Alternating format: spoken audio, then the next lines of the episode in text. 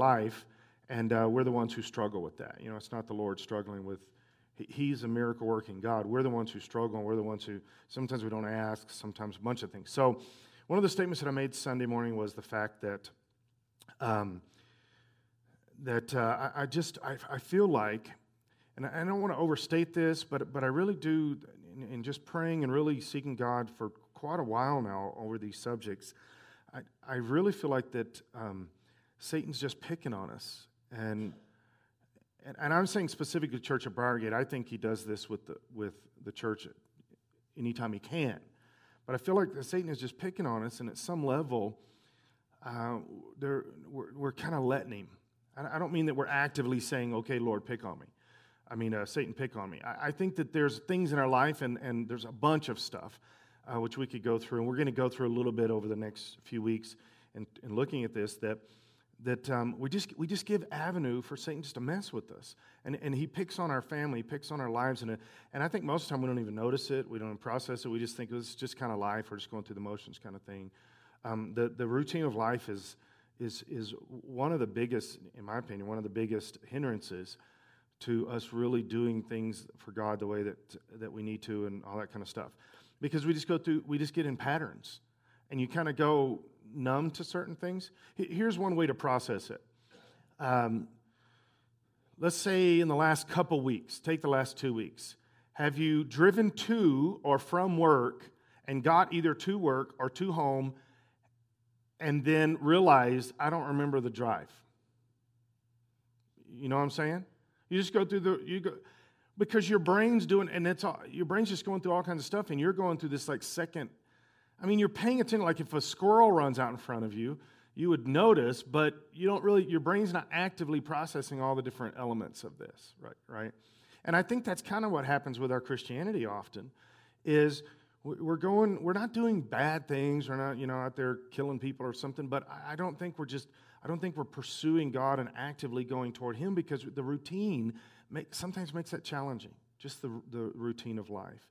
And so I want us to walk through the book of Nehemiah, I think from a different perspective than probably, if you've read through the book, it, probably different than, than, than you would think. Okay? So, so somebody, um, this is your, uh, you know, walk through the Bible stuff, uh, Old Testament survey, biblical history, that kind of thing. So, somebody tell me the basic concept. What's the basic story of the book of Nehemiah? What's the story? Some of you know, you're just not talking. What is the what's the story?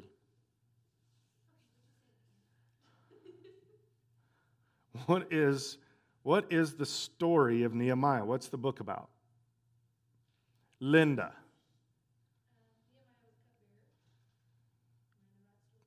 Yeah?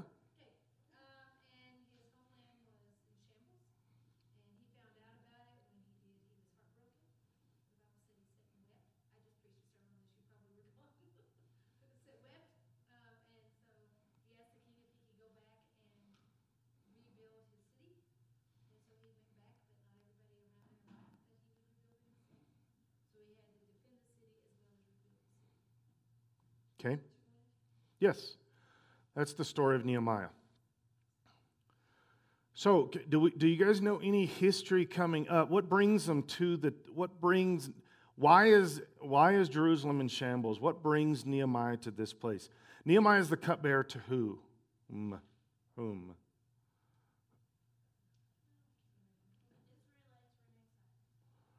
Uh, where were they?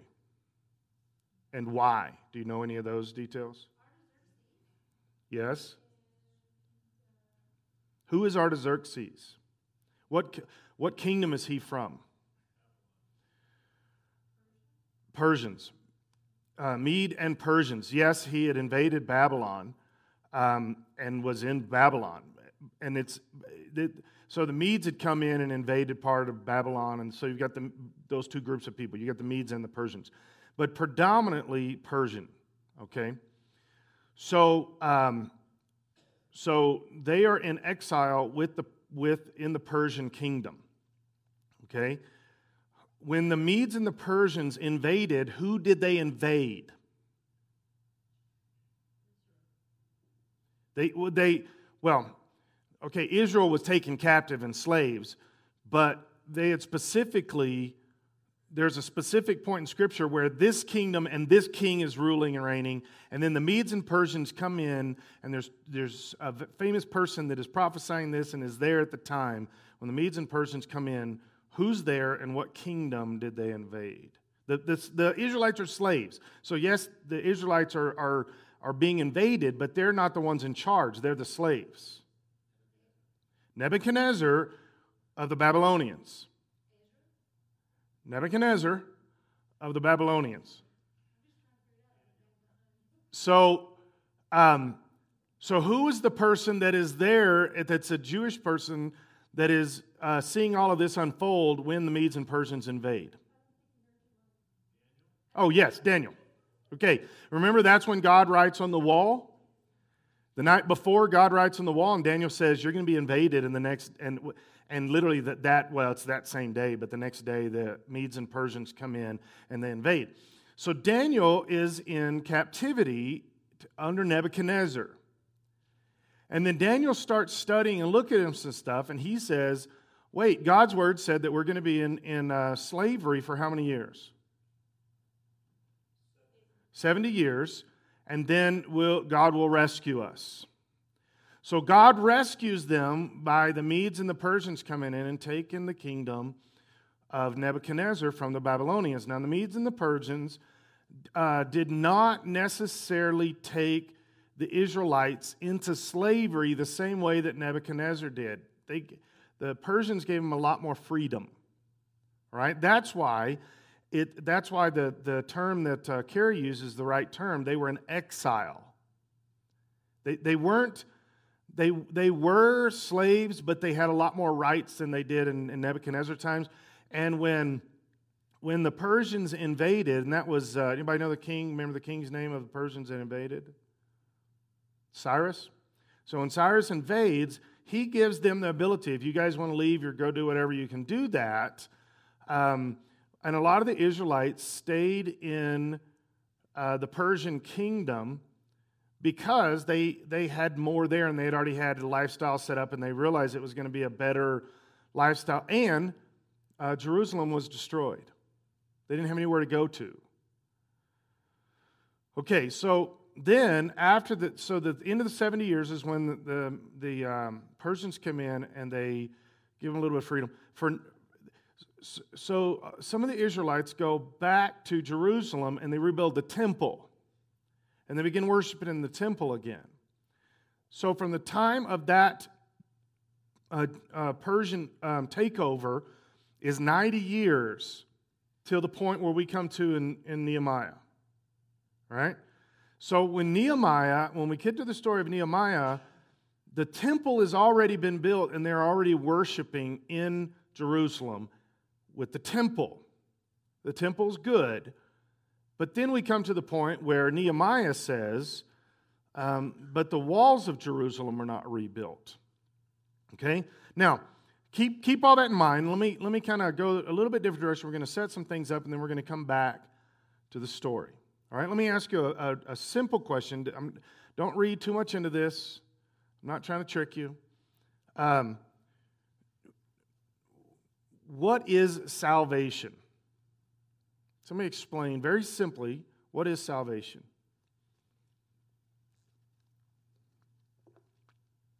We use that term a lot. What does it mean?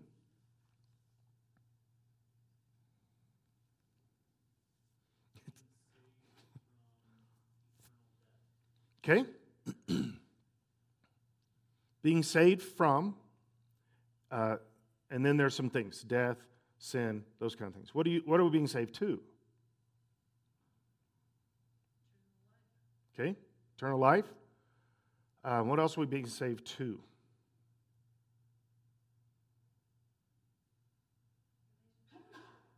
Okay, that, that's really the biggest one I would say. Well, it's all together.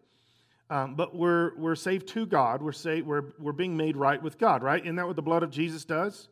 The blood of Jesus covers us and makes us right with God. We are separated from God. The blood of Jesus reconciles us to. In fact, when I'm praying uh, over the community and I'm praying for somebody to get saved, um, I, I usually, in, when I'm thinking it through and I'm, and I'm verbalizing this to God, I usually use a term. I usually say, God, I, I pray your spirit of reconciliation over this person. I don't think it's like a formula or anything. It's just the way I, have heard that. I did a sermon series years ago about that, and it's just always stuck in my mind that really the concept of salvation is being reconciled to God. We're being made right with God. Adam and Eve messed it up in the garden, and the blood of Jesus gives us that ability to come into relationship with Him again. Okay? So we're being saved from, and we're also being saved to. All right, now here's, here's something that. Um, that we understand the blood of Jesus cleanses us, forgives us, makes us right with God. Now, here's something I think that's important in Christianity that we don't process sometimes is that there are some things that salvation does not do. And, and we don't always process this properly, and we don't verbalize it properly often. When, when we get saved, we're made right with God, we're, we're a new creation in Christ Jesus. The old things are passed away, and our, and our life is a new thing going forward. One of the things that we have to understand is that uh, salvation does not um, fix all the things in your life. It cleans us and makes us right with God, but it doesn't fix all of our problems. Now, sometimes uh, in the process of, of getting saved, the Lord does fix certain things in our life immediately, instantaneously um, but, but really not that often. This is, let me give you a, a, big example to make it simple for us to understand. I, I've been in many prisons and jails over the years and prayed with guys to get saved um, because everybody wants Jesus in jail. But uh, it's interesting because I prayed with guys to give their heart to the Lord, and you know, like two or three months later, go visit them again. They're like, "Why am I still in jail?" What do you mean? Why are you still in jail? You're serving nine years. Yeah, but I gave my heart to Jesus but you're in jail. The, the, those bars don't open because of Jesus unless he's got a plan. So, in other words, Peter, he was in jail. Jesus opened the bars, but the reason Peter was in jail is because he was preaching about Jesus, not because he stole something from the gas station. You know that? So, so your, your problems are not immediately fixed, but it does give us the ability and access to the throne room of God so that we can fix our problems. We automatically have access to the wisdom giver, the truth giver, the, the ultimate king of everything in God and the power of the Holy Spirit in our lives so that our problems can be fixed. And I would say, oftentimes, can be fixed quite quickly. Right? But at the same time, you've got to keep in mind that you are still a product of the decisions and the conditions that you put upon yourself.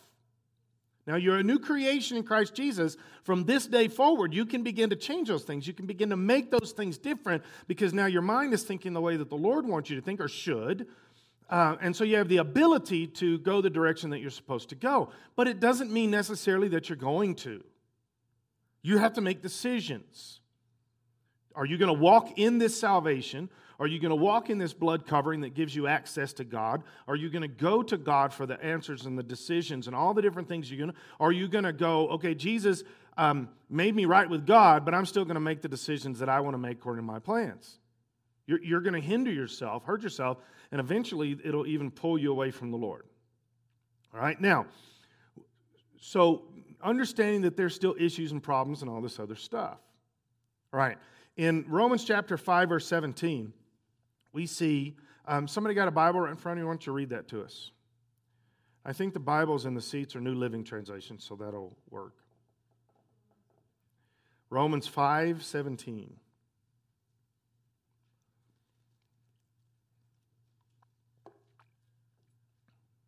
Someone read it. Marcus, you got it. Paul's got it. Don't say anything, Marcus.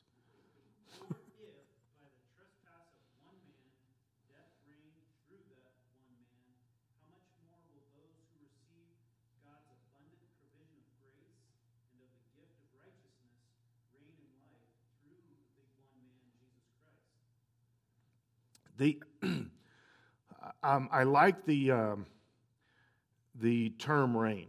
I think the reason that the writer uses this is because it, it broadens out the scope. Different, like the NIV uses the term that says that you're that you will have um, um, victorious life is kind of the mentality behind it. And while that's not wrong, it's a true statement. I think the terminology reigning here is, a, is, a, is, the, is the right way to say this because that gives us a bigger scope than just the mentality of I'm presented with an issue and I can be victorious over the issue. When we use the terminology reign, it takes that victorious mentality and it broadens it out to the point where that that um, that we are fulfilling the the how God's designed us and created us, which is to rule and reign with Him. Right? That's scripture goes over this over and over that we are going to rule and reign with Jesus. And, and when we step into eternity and we get back to the place that God designed us originally in the Garden of Eden to be, we're going to rule and reign with the Lord. Right?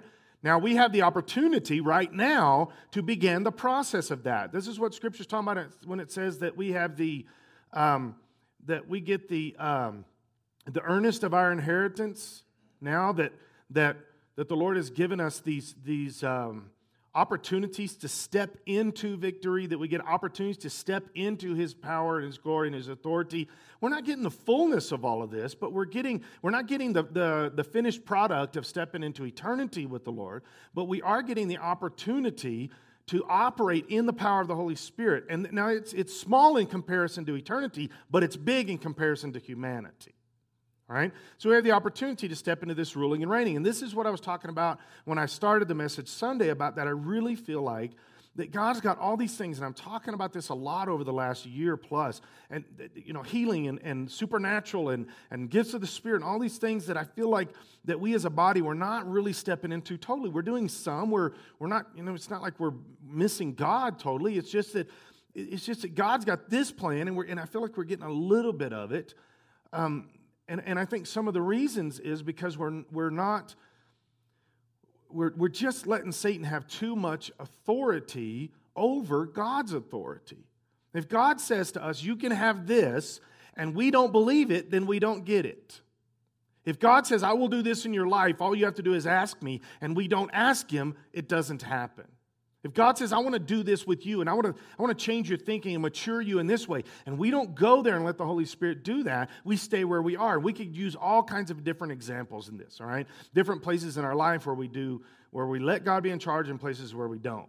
And so somewhere we have to make decisions that says, God, I am going to follow your plan, regardless of what I think or perceive to be the potential outcome of these decisions. And this is the biggest thing that I think that we, but the church in America really, but, but we at Church of Briargate also I think we struggle with is we've got 20, 30 decisions to make on a regular basis, and we make these decisions based upon, you know, what I'm thinking, processing, uh, schedule of life, priorities, all these different things. Instead of saying, God, I want to put you first, and you have me make the decision about all these things. This is my list. What are you saying about this? What are you saying about this? What are you saying about this? And, and we're just making decisions that says, oh, this is a good decision. Or, and I think this is actually the most common reason, is because this is what our schedule says. And so that's what we do. This is what my calendar says, and this is what I do. I've got to be here. I've got to go here. I've got to do this. I've got to do. Instead of saying, "Wait a second, I'm going to carve some of these things away from me, out of my schedule, so that I have more time to spend on God and the things of God, because I want to make that my priority." So then, when we're already doing that, then when we're making decisions at work, at home, community, all this kind of stuff, we're making them by the by the foundational rule. Lord, what do you want to do in my life? What are you trying to say to me? What do you? What is the direction you're leading me? How are you doing this? I've talked about this a lot, lady. That I think we're just kind of living good Christian lives, but we're not pursuing God. Those are two different things, right? You can pursue Christianity without pursuing the power and the presence of the Holy Spirit and, and just God being in, in the authority over all of this. Okay, now, I, I really believe that the, that the, the Lord has got a, a lot planned for us, but we've got to make the right decisions. The, the steps of a righteous person are ordered by God. The key there is righteous. What, it, what is righteous? Righteous is being made right with God. In other words, your pursuit is God. Righteous living is the pursuit of God. The blood of Jesus makes you right with God. So therefore, that's your, that's your path. God, what do you want? God, what are you doing? How are, how are you saying this to me? What is the direction over here? Instead of saying, okay, I'm just gonna, I'm gonna kind of live my life and the Lord's gonna um, orchestrate my path, some kind of you know, almost like a predestination mentality. I, I don't believe that. I don't believe you, you're going to walk the path regardless. I believe you got to make decisions to walk the path. Right, this is a couple months ago, spoke about this, the difference between the broad road or the highway and the, and the path that we are uh, on to search for Jesus, to follow Jesus. The highway, the Broadway, is broad and open and it's easy and everybody seems to be going down it. But the path, while it's not hidden, it's narrow and you're going to have to, to choose consciously to take the steps down that path. And the whole crowd's not going. A path is a one person thing. You got to make conscious decisions, you and the Lord. You and the Lord. Not what everybody else is doing, but you and the Lord. And so we've got to have that, that kind of that balance that's going on there. Okay, now let's go, let's go back um, with, with some of that in mind. Let's go back to the story of Nebuchadnezzar. Okay, um, they had, they, they had been in captivity 70 years, had been now in exile for 90 years. They went and rebuilt the temple. But then Nehemiah comes to uh, the king and says to the king, I would like to go rebuild the walls. For 90 years, the Israelites had had the freedom to go back to Jerusalem and, and build the, the uh, temple and the walls and everything else. They had gone back to Jerusalem and they had rebuilt the temple, but they hadn't rebuilt the walls. The, wall, the walls were in complete ruin. Now, uh, let's pause a little bit and let's think about that. We're gonna we're gonna read through this and unpack it a little bit here. But why would there, what, is, what would be a possible reason that the temple would have been rebuilt but not the walls? Okay? They were getting harassed, they were getting messed with. Um, it wasn't like open war, but they, they were threatening. They didn't want them rebuilding the walls because when the people of the land saw the walls were built, then, then now you've got a fortified structure and they can't do anything about it. Okay? That's one of the reasons. What's another possible reason? Well, that is a reason. Another one is a possibility. What'd you say? Yes, they didn't, they didn't have the resources to do it. Uh, it, it, it appears, I don't think I'm completely supposing this. It appears when Nehemiah starts the conversation with the king, the reason the walls weren't built is because they didn't have the resources. That's why he asked the king for the resources. They had, maybe they had exhausted all of their resources on the temple and now they don't have any. And, and it's good that their priority was get the temple built first. That, that is definitely the right priority. But here's part of the problem with this is now they've got the temple built and they're worshiping God, but they don't have anything else that is a part of who they are. And this is one of the things when Nebuchadnezzar first took them over, this is one of the big deal that he did, is he went and destroyed the temple, destroyed the walls, did all the other stuff to demoralize them. Okay, so when you have a ruler of a city in biblical time, where did they sit and do uh, their ruling stuff? They're like the mayor of the city. Where did he sit and do his ruling stuff? At the gates of the city. The actual gates of the city was a very important place because it showed that we have authority. We can close people out. We can put people in. This is, this is even part of the deal that our country's struggling with right now about walls and borders and immigrants and everything else. If, if you don't have any borders, you don't actually have a country. This is what this is the exact thing in, the, in Nehemiah that we're seeing. They had the temple, they could worship in the temple, but they had nothing else. They didn't have a country. They didn't have an organizational system. They didn't have any authority or rulership because all of that stuff could be immediately, instantaneously destroyed if you didn't have a, a control structure, a, a, a control ability around your city. You couldn't, you couldn't go have court at the city gates because first there was no city gate, and also anybody could interrupt that or do anything that they wanted. Any, any outside uh, marauding group can immediately come in and destroy anything you do. You try to build some of your infrastructure, your houses and your other stuff, immediately could be destroyed because you didn't have the you didn't have what we would consider to be in today uh, the uh, ruling power of your borders. Okay, so this is part of what Nebuchadnezzar did. That's why he tore the walls down. That's why he tore the, the, the city apart, is because he knew he could demoralize them. And the Israelites, probably more than any people group that has ever lived, this directly applies to because if you go back to the original covenants of the Israelite people, there was three things that were always tied together with the Israelites. We're still seeing this played out today. This is why it is so important even today. Their covenant with God was directly connected to God's blessing upon them, God's relationship on them in relationship to their land. The Israelites' land is always included in the covenants in a way that we don't have in, in we, we've never had this in America. We're, you know, we're patriotic. This is our country. This is our land. This is all of our kind of stuff. Um, when, when, when the World Trade Towers were bombed in, in uh, 11, uh, uh, in 2001, September 11, 2001, it, it man, this, you're coming to our shores, you're going to do this on our shores. That's a big deal. But it's still not the same magnitude as the Jewish people. Their actual walk with God is directly tied to their land. And so tearing all of this apart demoralizes them in, in a core way. Right? Now, this is part of the reason that all of this stuff comes to uh, Nehemiah like this. Now, I want to I want to show you something that I found in looking at this, and then we're going to start reading a little bit of Nehemiah and look at some of this stuff. Tom.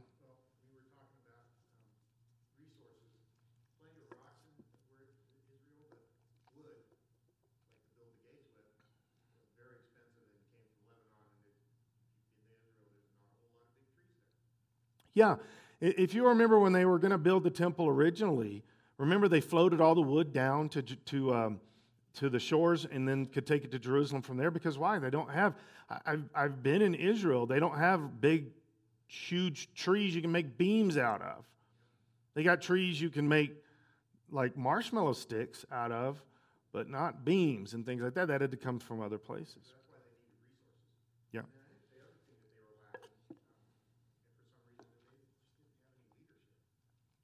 That, that was the biggest one.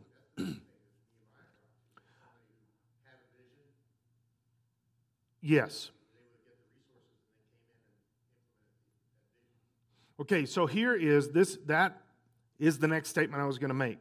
This is actually something I stumbled across. This is actually the definition of Nehemiah's name in Hebrew. You can, you can easily do this. You just get a Bible dictionary. Um, you, you got to go to the Hebrew and you look at this. But Nehemiah's name is a collection of two words. It's a, it's a put together, which most Hebrew names are, are collections. Like this river and this means this, you know, and, and, the, and, the, and the altar of Baal. And he worshiped Baal by the river, and his name is Baal uh, Beelzebub. That's actually Satan, but you don't understand. So, so Nehemiah, the first half of his name in, in Hebrew is actually Nachum, or Nacham, if, if you said that in English. Nachum, which means to breathe slowly or to console someone. All right? The second half of his name is Yah, Nehemiah. Nehemiah would be this, the way you would say that in Hebrew. The Yah means the Spirit of God or the presence of God. So, so his name literally means the consoling breath or Spirit of God. All right? Now, now, why is that important? We're, as we walk through this, this is something that I think is just huge. And, and, you know, I never really had paid attention until recently, some of this stuff. And as I'm going back through the book of Nehemiah and going back through it and reading, I see all this stuff jumping out that I'd never really noticed before. And this is, this is the basic foundation I'm going to get to, is what Tom is talking about, about the leadership. But I would like to take it one more level and say that his name actually is showing us that this is spiritual leadership. And some of the things that Nehemiah does through this, I believe, is actually one of those cool things in Scripture that we see all through the Old Testament, where God tells us something that is going to happen with, with Jesus, with the Holy Spirit, and with the New Testament church later by showing us glimpses of this in the Old Testament. And I believe the book of Nehemiah is one of these things. This story is much bigger than they came and rebuilt the walls of Jerusalem. I really believe that this is, and, and you're going to see as we go through this, there's a bunch of stuff in this book that show me personally, I think we'll do the same with you, that show me how to, um, to, to walk in a reconciled, restored mentality while allowing the Holy Spirit to build me, to do some of the things. Remember what I said earlier is Salvation makes us right with God, but we still got stuff. We still got things.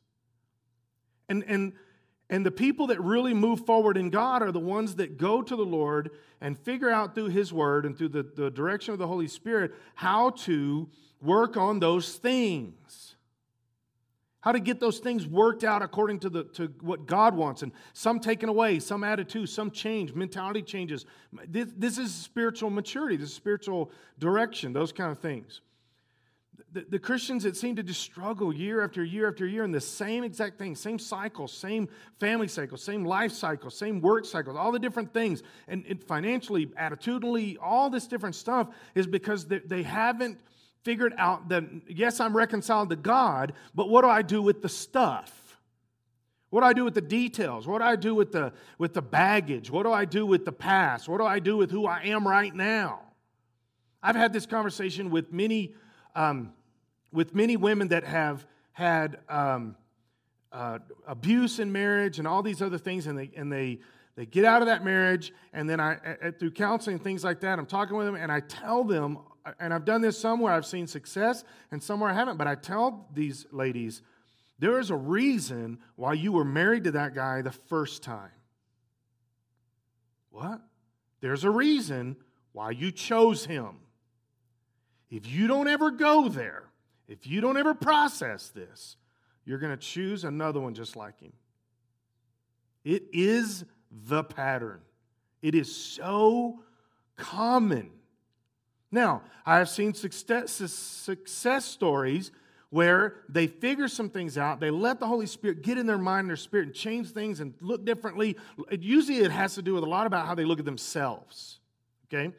And processing that, and they, when they get to the, the, this next relationship somewhere along the way, it's a different guy.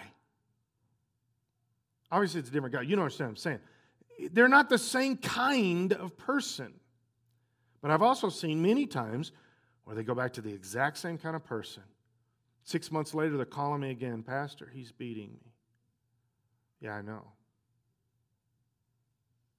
You see what I'm saying? You can take this into every area. I've, I've worked with this with people with finances. I get so strapped. My bills are, I can't, I can't pay, pay the bills. I can't do all this stuff. Okay, the first question you figure out is how did you get to this place? Not God, rescue me from this place. How did you get here? If you don't go to the how did I get here, it doesn't matter. Somebody can hand you a million dollars tomorrow, and, and, and a year from now, you'll be right back in this same place. You guys know statistically that people that win the lottery in five years, they're broke. You know that? Millions and millions of dollars. Five years, broke. Because why? They're the same person that was broke when they bought the lottery ticket the first time. The reason they bought a lottery ticket is part of the problem. So, somewhere you got to get the Holy Spirit, allow the Holy Spirit to get in your mind, to get in your spirit, to get into your life, and change some things.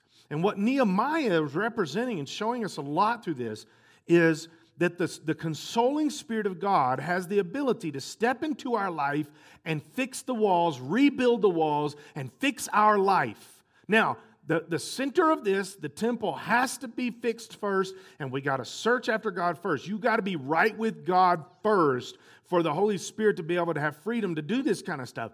But just because you're right with God doesn't mean that you have the ability to fix the walls unless you know what the Holy Spirit is trying to do to fix each one of those areas of the walls. Okay? This is, this is going to be a great study as we go through this. So now, let's go to Nehemiah. Nehemiah chapter 1. That's my introduction.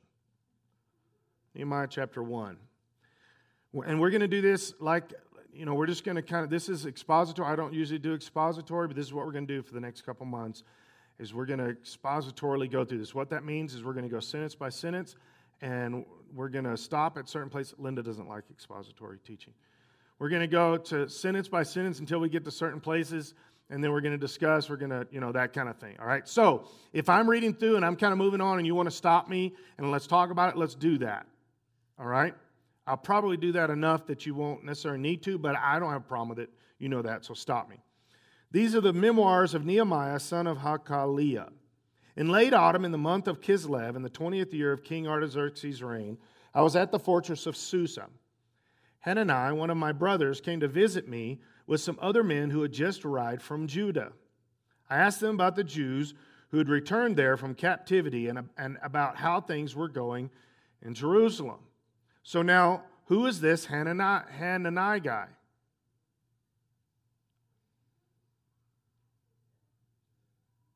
Somewhere in the process, his family, after the Nebuchadnezzar group, uh, after the uh, Cyrus came in and attacked Nebuchadnezzar and took the kingdom from Nebuchadnezzar and let the Israelites go, somewhere his family, because that would have been his grandparents and great grandparents, right? 90 years. Somewhere in that time frame, he, he his family moved back to Israel. So he's been living in Israel, but at some level, he's traveling back and forth because he knows um, he knows Nehemiah, and Nehemiah is not going to be doing a lot of traveling because he's a cupbearer. All right?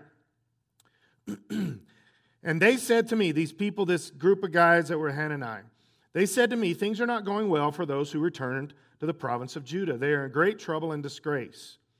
The wall of Jerusalem has been torn down, and the gates have been destroyed by fire when I heard this. Now, let me let me also throw this out here because it appears this is um, this is a little bit about uh, why the, the, the walls hadn't already been rebuilt. There is a chance that they had tried to rebuild parts of the walls because it appears that this the gates being torn down and burned seems to be not the not the uh, 70 plus 90, not the 160 years ago, but it seems to be present, more real time, right?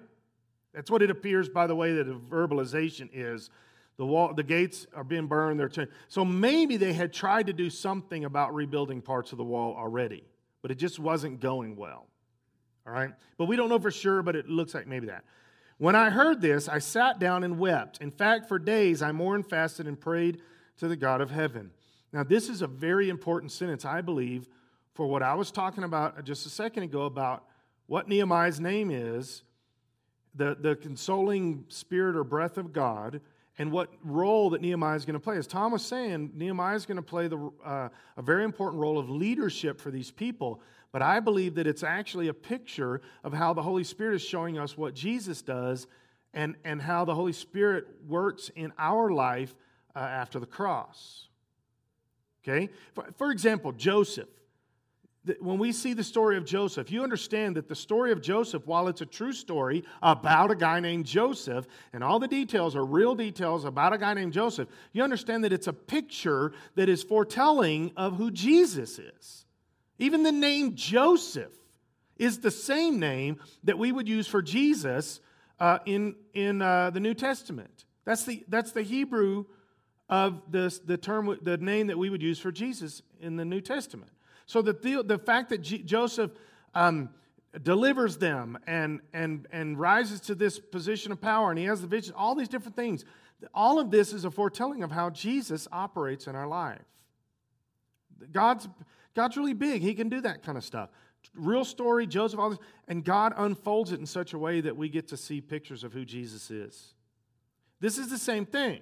So, verse 4 again, when I heard this, I sat down and wept. In fact, for days I mourned, fasted, and prayed to the God of heaven. Why would Nehemiah care?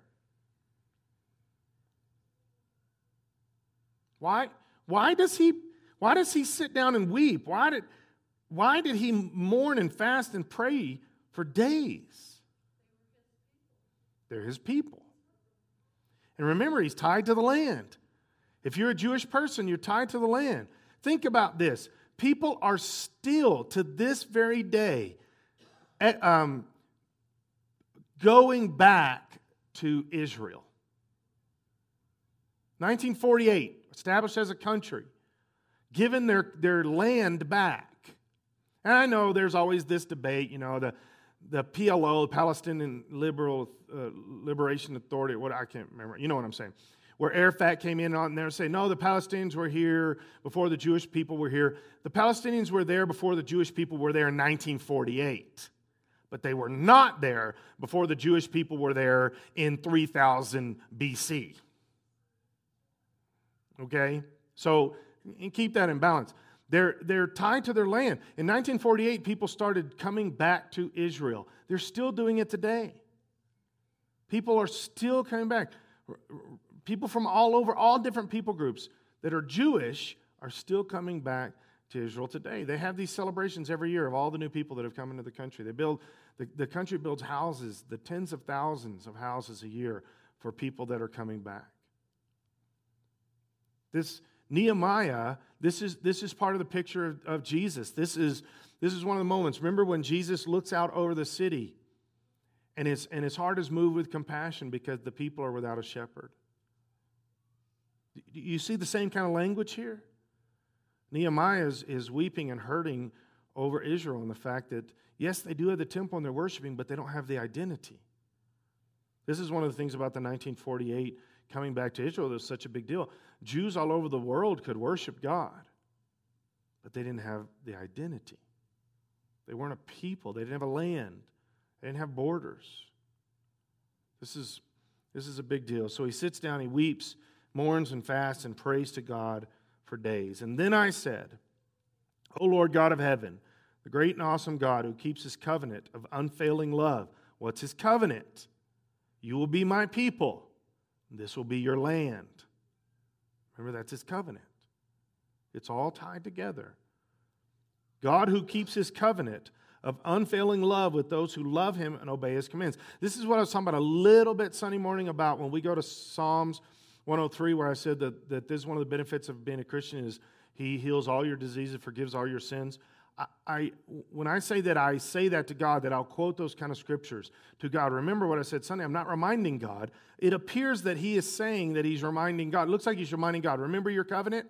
We see that all through Scripture, where, where the prophets and kings say, God, remember what you said. Remember your covenant. I heard a sermon when I was in college from my from Linda's dad. He was my pastor at the time. He wasn't my father in law yet. And I remember him preaching a message about remind God of his word. And that's, that sermon stuck with me. Not because God's forgotten, but because there's a reason he told us his word. It's because we want, he wants us to remember it. When we, when we remind God of it, we're really telling ourselves, we're building our own faith. It's not like God forgot it, He's wanting us to remember it.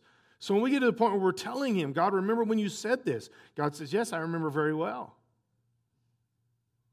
And usually, what that also means is God says, I remember very well. Do you remember all of it?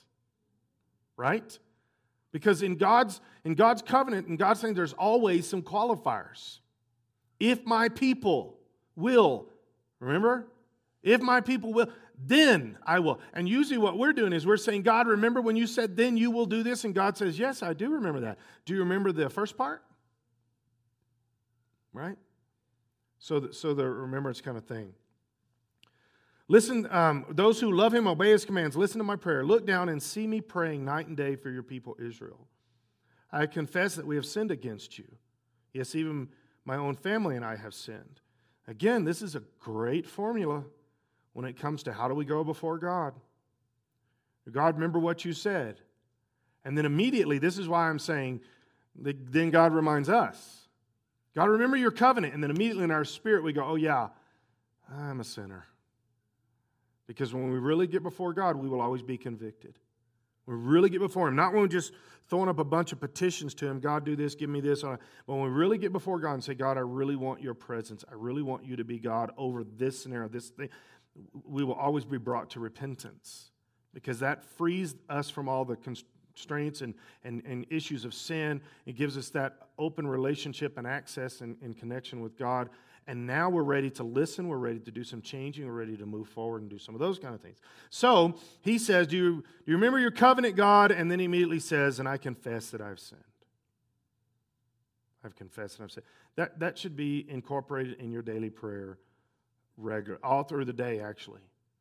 Is Lord, I want to be right with you. I want to be clean before you. I, am my, my mind gets off, my attitude gets off. You know, you know those are those are good times again, I, I, try to remind us of this regularly.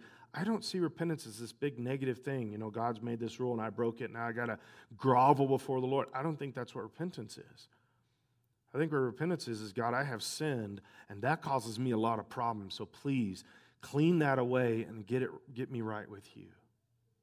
That's that's what repentance is. God, I don't want that junk in my life. I don't want that stuff in my life. This is, this is maybe the, the example doesn't work good for you, but this is what it works for me. I was a kid. Um, it was Christmas time. We had a bunch of candy, you know, in your stockings. You get, in fact, I was thinking about this the other day. I, we always got those lifesaver books. You guys know what I'm talking about? What I'm talking about? You know, it had like the five rolls of lifesavers. And we got a bunch of candy, got all this kind of stuff. And my family really wasn't a sweets and a candy kind of family. We just weren't. My parents were really conscious. They were both educators. There's your problem. And uh, we just weren't allowed to have fun food. and so I had all this candy, all this stuff. And I literally sat there and ate every bit of it at one setting. Well, guess what I did later that night? Yeah, I got sick, threw it all up. Now, here's the thing that I always think about repentance is that candy seemed really, really good while I was eating it. But when the effects of the candy took over, it didn't seem so good. This is what sin does. Sin, sin, sin seems good while you're indulging, but the effects of the sin are always debilitating. They're painful, they're destructive, all this other kind of stuff. Repentance to me is puking. Right? Some of you are like, wow, that is profound. I need to write that down. I don't want the sin. I don't want the effects. I don't want the stuff, but I don't have the ability to do this by myself. So I go before the Lord and I say, Lord, please cleanse me. Forgive me. Wash me of all this stuff. Get it out of my system. Get it out of my head. Get it out of my heart. I don't want Satan to have that kind of control over me. And it's a cleaning, it's a purging. Repentance, to me, is a very good thing, it's a positive thing. It's not a, I feel guilty and I grovel before this, God's going to send me to hell. It really, when I'm repenting, I don't even think about hell. Hell's not part of the subject in my head. It's, Lord, I want to be right. I want those avenues of communication, that sensitiveness and intimacy open. So that's what I believe that's what he's doing there. We have sinned terribly by not obeying the commands, decrees, and regulations that you gave us your servant Moses. He's going all the way back. Remember the reason that they were brought into captivity in the first place. Remember when Daniel was reading and he says, We're going to be in slavery for 70 years. This is we're we're coming up on this 70 year mark. The reason they were in, brought into slavery in the first place is because they had walked away from God and started serving other gods. They voluntarily said, God, we want to we want to walk away from you. This is something I just don't think we get in America. We don't process this. And I know this is not popular, and if you say this kind of stuff, you'll get attacked by certain groups within Christianity. But I believe it works the same for America as it has any other country or any other place on the planet. When you push God away, you will eventually be brought into slavery. And I don't mean just spiritual slavery. Now, I don't think we're going to be made slaves by another uh, ruling force. But I do believe that America has been setting itself up for a long time now to come crashing down if we don't get before God and say, God, forgive us. This isn't about military might or financial strength or anything else. This is about the fact that God's in control of the planet. And if you push God away and you don't have God's protection, and I do believe 9 11 was a glimpse of that. It was, God, we don't want you. We don't want you in our schools. We want the ability to murder babies. We want all this other stuff. God, get out of our lives. We don't want prayer. We don't want Ten Commandments in the courtrooms. We don't want any of this stuff. God, get away from us. Get away from us, God. God says, okay, but me with you is what is protecting you. We don't want you, God. Get away from us. And then the enemy comes in. And Satan will use a lot of things. And I, I, said this a couple months ago. I believe the, the number one reason that America has been so financially blessed and so prosperous and everything else over the years is because we were following him and we sent missionaries around the world. Not just that we started as a Christian nation, which we did, but because we send missionaries. We send the gospel. As long as we're about Jesus and sending the gospel, he'll finance our country. When we stop doing that, he'll stop financing the country, which I also believe is a good formula for churches. You send the gospel around the world, God will make sure you got the finances to do it. You stop doing that, what does He care if you exist? What does He care? I mean, literally, what does it matter if a local church exists if it's not about people getting saved? Why would God care that it exists? You say, well, He wants a place for people to worship and everything else, then go to another place to worship. Why does each church individually exist? The reason God will support that is because you're sending the gospel to your community and to the world. That's a, that's a basic foundation of Christian living. Okay? Now, with that, says we've sinned, we got away from you, we begin to serve other gods, all this other stuff. Please remember what you told your servant Moses. If you are unfaithful to me, I will scatter you among the nations. 1948 was the bringing back of the people of God from the scattering of the nations. That's what, that's what happened. They had been scattered. Guys, we gotta, we gotta process some of this on our personal level.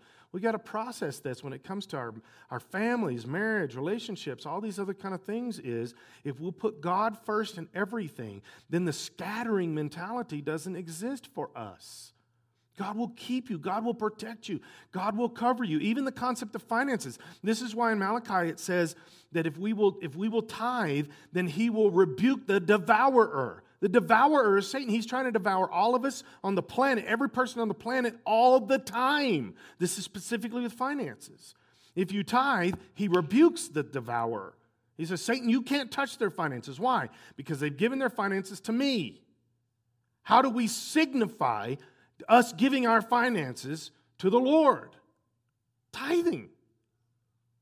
That's the same concept. This is the bigger picture, but it's the same concept. When I'm doing weddings, There'll come a point where I will say to the bride, uh, or I will say to the one of them first. My brain just locked up. I will say to the groom first, Do you have a token of your love, a symbol of your love uh, with you today? What does the groom hand me? The ring. There's an, a commitment level, there's an all in. I haven't been married since June 1. They had to take my ring off to do the surgery. So, I'm a free man. Because my fingers are still swelled. So, so, because I can't get it back on my fat fingers. They, uh, they had to cut it. They actually were halfway through cutting. The doctor said, I got this. And they used Windex in surgery. So that's not the point here. Um, so these are there's things all all through Scripture that are like this, signifying elements that say, "God, I'm doing this." Go to the temple. Remember, as long as the lamp is lit in the temple, it shows that God's presence is there. It's not because a fire is burning in the lamp; it's because they're paying attention to all the details of it—the wick, the oil, the making sure that the fire is burning, trimming it, doing all that kind of stuff. That signifies that their heart is fashioned on God. The same thing with the with the Ark of the Covenant. I talked about this uh, a couple weeks ago that the Ark of the Covenant was the, the representation of God's presence in the Holy of Holies. As long as they took care of the Ark, that's why when invading armies came in, they always took the Ark. Because it signified God's presence and power and authority with his people. It's the same thing with this. With us, we have the ability to say, God, I am going to put you first. And we can do that in very physical, tangible ways spending time and energy with God, doing your spiritual disciplines, getting God's word open, and spending time in God is the lamp being lit in the temple mentality. Okay, we can actually do this kind of stuff where he says, I'm going to, I'm going to um, live by your ways and your commands. I'm going to do what you've asked me to do. There's real, tangible stuff that we can do with this. This is what the wall represents all the way around um, uh, Jerusalem here is are you taking care uh, are you intentionally taking a priority to say, God, we want you to be in charge and protect us? We want you to be God over us. And we symbolize that by building the wall. All right, so that he continues. Um, he says, But if you return to me and obey my commands and live by them, then even if you are exiled to the ends of the earth, I will bring you back to the place I have chosen for my name to be honored. This was, this was prophesied by Daniel right before this. This was prophesied um, before Daniel. We see that it was prophesied again before uh, uh, the, um, the, the modern rebuilding of Jerusalem. That we see where the, that it was prophesied even that they would come back in 1948. All this is prophesied all through Scripture. Okay? The people you rescued by your great power and strong hand are your servants. Oh Lord, please hear my prayer. Listen to the prayer of those of us who delight in honoring you. And this is one of the things that I pray, and I've been praying so much more for our country nowadays, is Lord, the people that are really hungering for you, listen to them. Not, not just people that call themselves the church or they, you know, they say they're good Americans or whatever. I'm not picking on those people. They're probably great people, but I'm saying the people that are truly saying, God, we want you back in control of our country. We humble ourselves before an almighty God. We want you in control of us. We want you, God, over us. I pray the same thing for Church of Briargate all the time. Lord, we want you in charge of us. We want you here. I, I believe Sunday was a, is, was a great, a great um, morning for us in some of this kind of breakthrough stuff. In fact, I, um, I uh, texted Keith King uh, yesterday, I think. I said, Keith, how are you doing? We prayed for him, prayed for him. He, so if you were in first service, you saw this. We prayed forever up here for Keith. I mean, he has Parkinson's. He's got all, a lot of things going on. And um, during second service, he actually went back into the closet back there and prayed during second. I didn't know that. And he was praying in second service in the closet. And then after we prayed for everybody during second service, uh, somebody said, Hey, Keith's back there in the closet. Went back there and prayed for him a long time back in there again. So I texted him. I said, Keith, how are you doing? And he said, I re- he said, I really feel so much better today. I really feel like I had a breakthrough Sunday. This is something he's been praying for for a long, long time. Long time. And so these are the kind of things is do we get that breakthrough? Do we do we start you know in the thinking of the wall it's one stone at a time. God we're going to do this. We're going to keep working. We're going to keep working. We're going to keep pushing. We're to keep pushing into you because there's going to come a moment when he hears from heaven and opens the floodgates of heaven. That's in malachi about finances. What about in second chronicles? Then i will hear from heaven. I will heal your land. You can go through all these different scenarios in scripture where we go in we get in we press in. We press in god we're seeking you we're seeking you we're seeking you. And then it begins to break the strongholds begin to break, and the stuff and the junk that seems to be manipulating us and playing us, and Satan playing us. And, and I, I just feel like Satan has a lot more, um, a lot more power, control than he should. We've got to break through that. We've got to break through that. And so th- this is where you, you, you keep doing this, and then the Lord hears. And then the Lord hears. And he begins to bring from exile begins to bring us back, and from the, from the desert mentality and begins to bring us back. Then the people you rescued by your great power and strong hand are your servants. Lord, please hear my prayer. Listen to the prayer of those who delight in honoring you. Please grant me success today by making the king favorable to me. Put it into his heart to be kind to me. In those days, I was the king's cupbearer. Now, that's enough for tonight. We'll start in chapter 2 next week, uh, week after next. We're not having church next week um, because it's um, not on next Wednesday. We're having the weekend. We're not having church next Wednesday because it's July 4th, and uh, all of our pastors around here don't love Jesus on July 4th.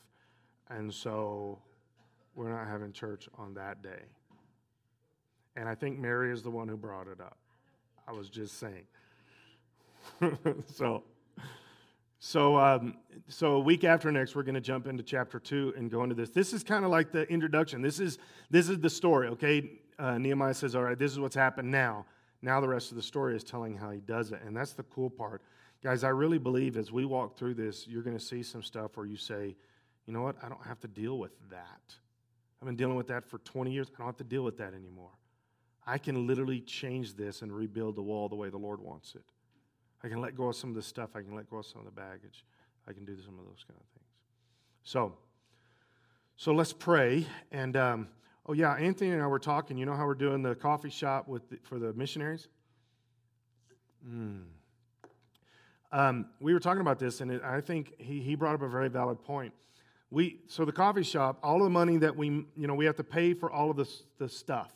Once we get that paid for, all of the rest of the, the um, money that comes in during that month, all of it goes to the missionary of the month, and the Medfords are for this month in uh, Turkey.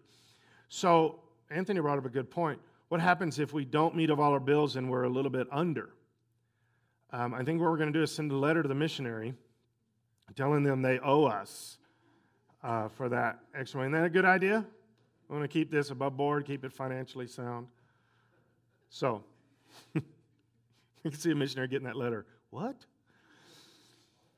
All right, so with all of this, uh, how are we going to pray? What's God putting in your heart? What's He stirring in you personally to pray about?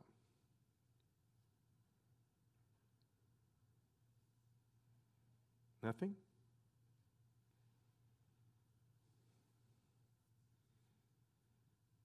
So in your spirit, it's just been a dial tone all night? What's.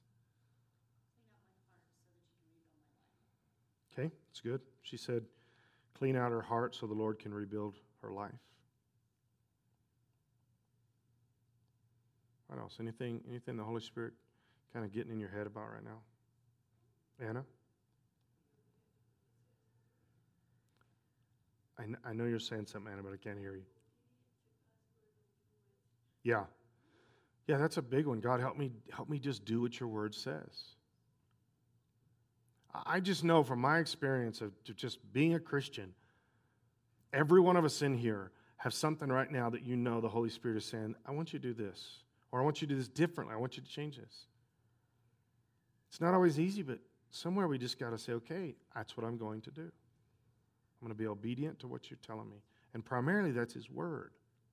He's telling us stuff. All right? Anything else? Yes, sir.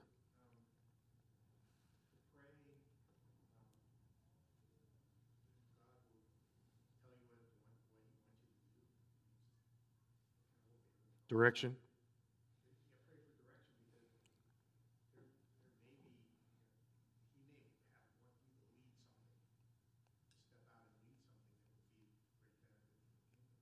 Yeah.